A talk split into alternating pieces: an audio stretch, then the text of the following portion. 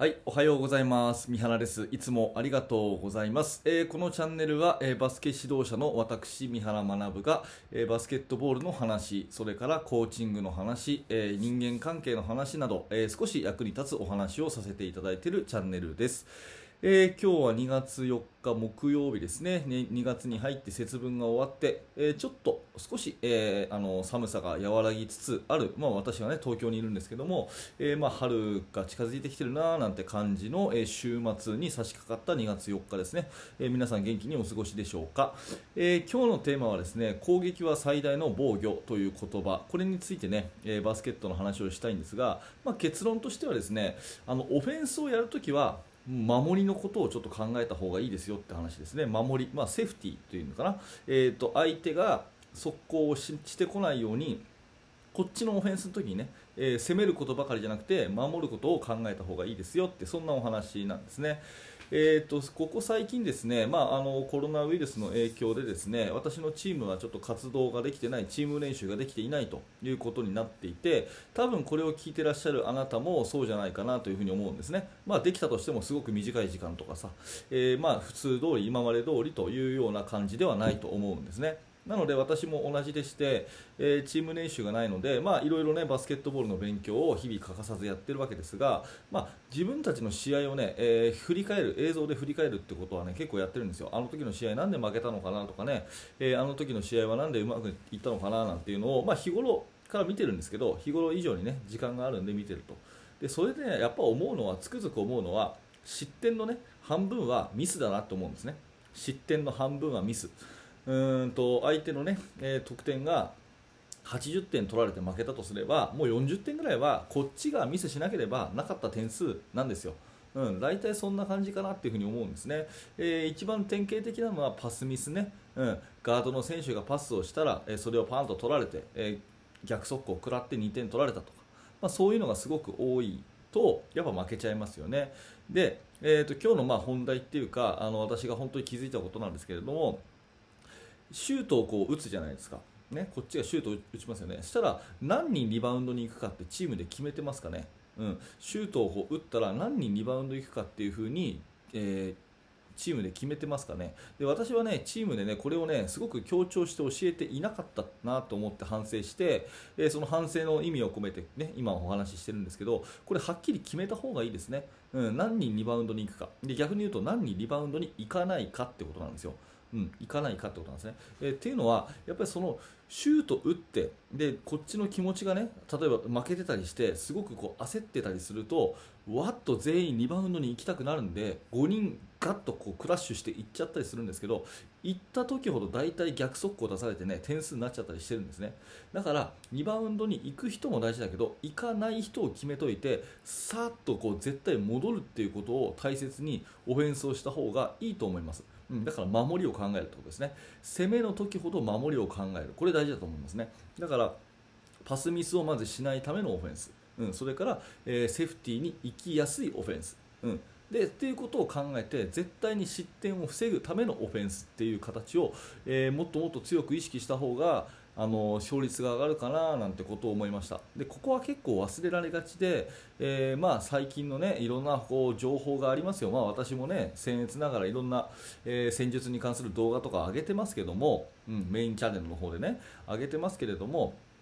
やっぱりその、えーまあ、ドリブルドライブモーションがいいとかトライアングルオフェンスがいいとかねプリンストンがいいとか、えーまあ、いろいろ攻め方は情報としてありますけどこのセーフティーとの関係まで言ってることってあんまなくてシュートに行くまでの過程はプロセスは結構こう説明があるんですけどセーフティーに戻るためにどうするのってところは結構忘れられがち。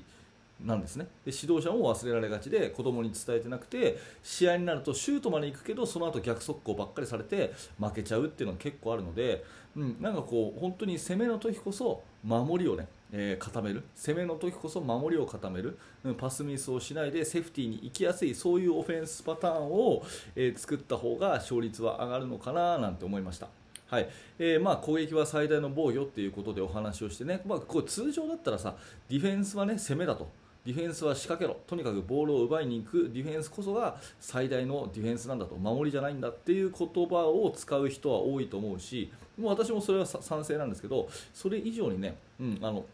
攻める時っていうのは最大に守りを意識した方がいいよと。なぜならこっちのし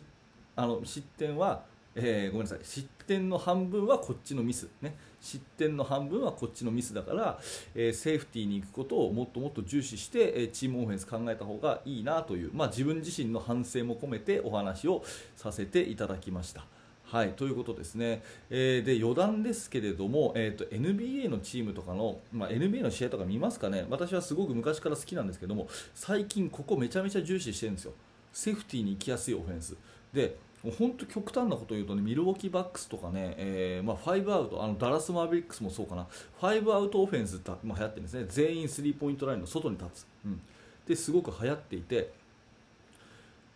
全員がこうスリーポイント打てるっていうのが前提の、まあ、オフェンスなんですけどもポーンと打つじゃないですか誰かがシュートを。そしたらね誰もオフェンスリバウンドいかないんですよ。もうちょっと前だったら信じられない理論なんですけどシュート打ったら誰もオフェンスリバウンドいかない。5人さっと下がる、うん、シュートが高確率で入るっていうのが、まあ、あの前提にはあるんだけれども打ったらもう下がると。で下がるために5アウトにしとくっていうそのぐらいのね感覚でね本当にこのセーフティーのところって今トップレベルの試合でもやっぱり注目されている。あの注目っていうかこうマスコミには注目されませんけども多分コーチ陣の中ではかなり重視されているところなんじゃないかなというふに思って見ております、はい。まあ、そんなところでね、攻撃は最大の防御。あなたの、ね、チームのオフェンスは点数を取るためというよりはセーフティーにいけるようなディフェンスへの始まりオフェンスの終わりというのはディフェンスの始まりですからね、まあ、そういうような、えー、形になってますかということをね、えー、私と一緒に確認できたらなというふうに思います。はい。えー、で最後にちょっとだけ、ね、余談をさせてください。あの大体いつもこの番組、ね、10分で考えてて今7分でしょ？だからあと3分あると思うんで、えー、ちょっと余談なんですけどもあの2日の日に、えーとオリンピックの組み合わせが決まりましたよね、全然ガラッと違う話しますけど、オリンピックの組み合わせ決まりましたよね、だからそれはね、えーと、ちょっといつかどっかで話しようかなと思ったんですけども、ちょっとね、えーと、すごく気になるので話をさせてください、えーと、まずね、男子の方がうんとグループ C ということで、えー、スペインとそれからアルゼンチン。うんと一緒のグループ。スペインはもうこの前の世界選手権優勝チームですよ。それから、えー、アルゼンチンはあのラマスさんの、ね、代表監督が率いた元元、えー、オリンピック金メダルのチームですよ。でここと同じ、まあ、本当に厳しいグループですよね、えー、だから日本代表は FIBA ランキング、えー、フィ FIBA ランキング41位と。でスペインが2位リトアニ、えーと、アルゼンチンが4位ということで、まあ、これすごいすごいグループ入ったなって感じですね、でももう1個は最終予選で決まるということですけど、もう1個の出場枠はリトアニアが来るんじゃないかなって私は踏んでるんですが、ま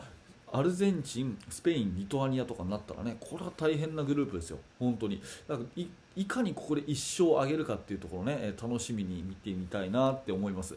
絶対オリンピックやってほしいな。ね、大丈夫かなというふうにちょっと思いますけど、うん、ぜひぜひやってほしい、やってほしいですね、えー、スペインかアルゼンチンか、まあ、リトアニアかアンゴラかアフリカのアンゴラもね、えー、すごい強いいいバスケットするんでそこのどっちかかなと思うんですけど、えー、まあ、世界の、ね、パワーハウスが一気に集まった C ブロックここに日本が入ったということでちょっと戦いぶり注目したいですね。うん、っていうすごく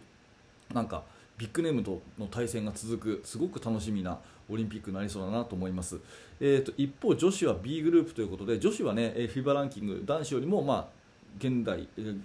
現在あの高くて10位と世界10位のランキングなんですけどもここはなんとねアメリカと一緒なんですよね、えー、世界ランキング1位のアメリカと同グループそれからフランスが5位フランスはこの前のリオオリンピックもね勝てそうでしたからね。本当にギリギリのところまで勝てそうでしたからね、えー、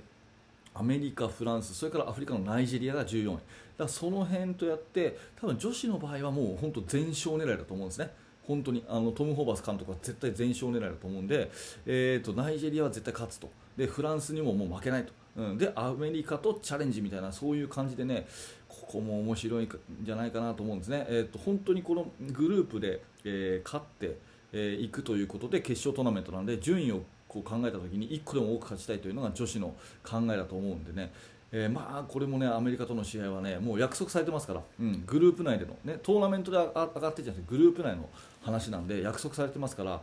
これは楽しみですよね、まあ、オリンピックのこのグループの場合ね1勝できるかどうかが結構大きくて1勝できるとね次のあの16チーム中8チームの、えーうんと勝ち上がりトーナメントに上がれる可能性があるので、えーまあ、男子の方はね、えーまあ、多分策を講じて、えーそれこそ今日の話じゃないですけど失点をいかに防ぐかというようなバスケットをね策を講じてですね、えーなんとか頑張って1勝を挙げてほしいし女子の場合はね、えー期待も込めて全勝を目指して頑張ってほしいなというふうに思っておりますね、えーまあ、世界のバスケットいろいろありますけどもなんといってもオリンピックが今年ありますからね、えーぜひあのいろいろな意味で世の中がこう落ち着いてね、うん、落ち着きを取り戻してオリンピックもやってほしいなという話もちょっと最後させてもらいました。えーごめんなさい、10分ちょっと超えちゃったな。うん、ということで、えー、とこの、まあ、ラジオ放送はですねいつも私がバスケットボールの話、それからコーチングとかね、そういった指導者目線で、えーちょっとでも役に立つ話ができればと思います。えー、と無料のメルマガ講座、それから私の、えー YouTube チャンネルの、えーメイン講義。ですね、そして、えーあとはヒマラヤのラジオということでやってますので、えー動画のね YouTube 動画の説明欄のところから、えークリックしていただいて、えー興味のある方は覗いてみてください。はい、えーありがとうございました。えーまた明日聞いてください。それではまた。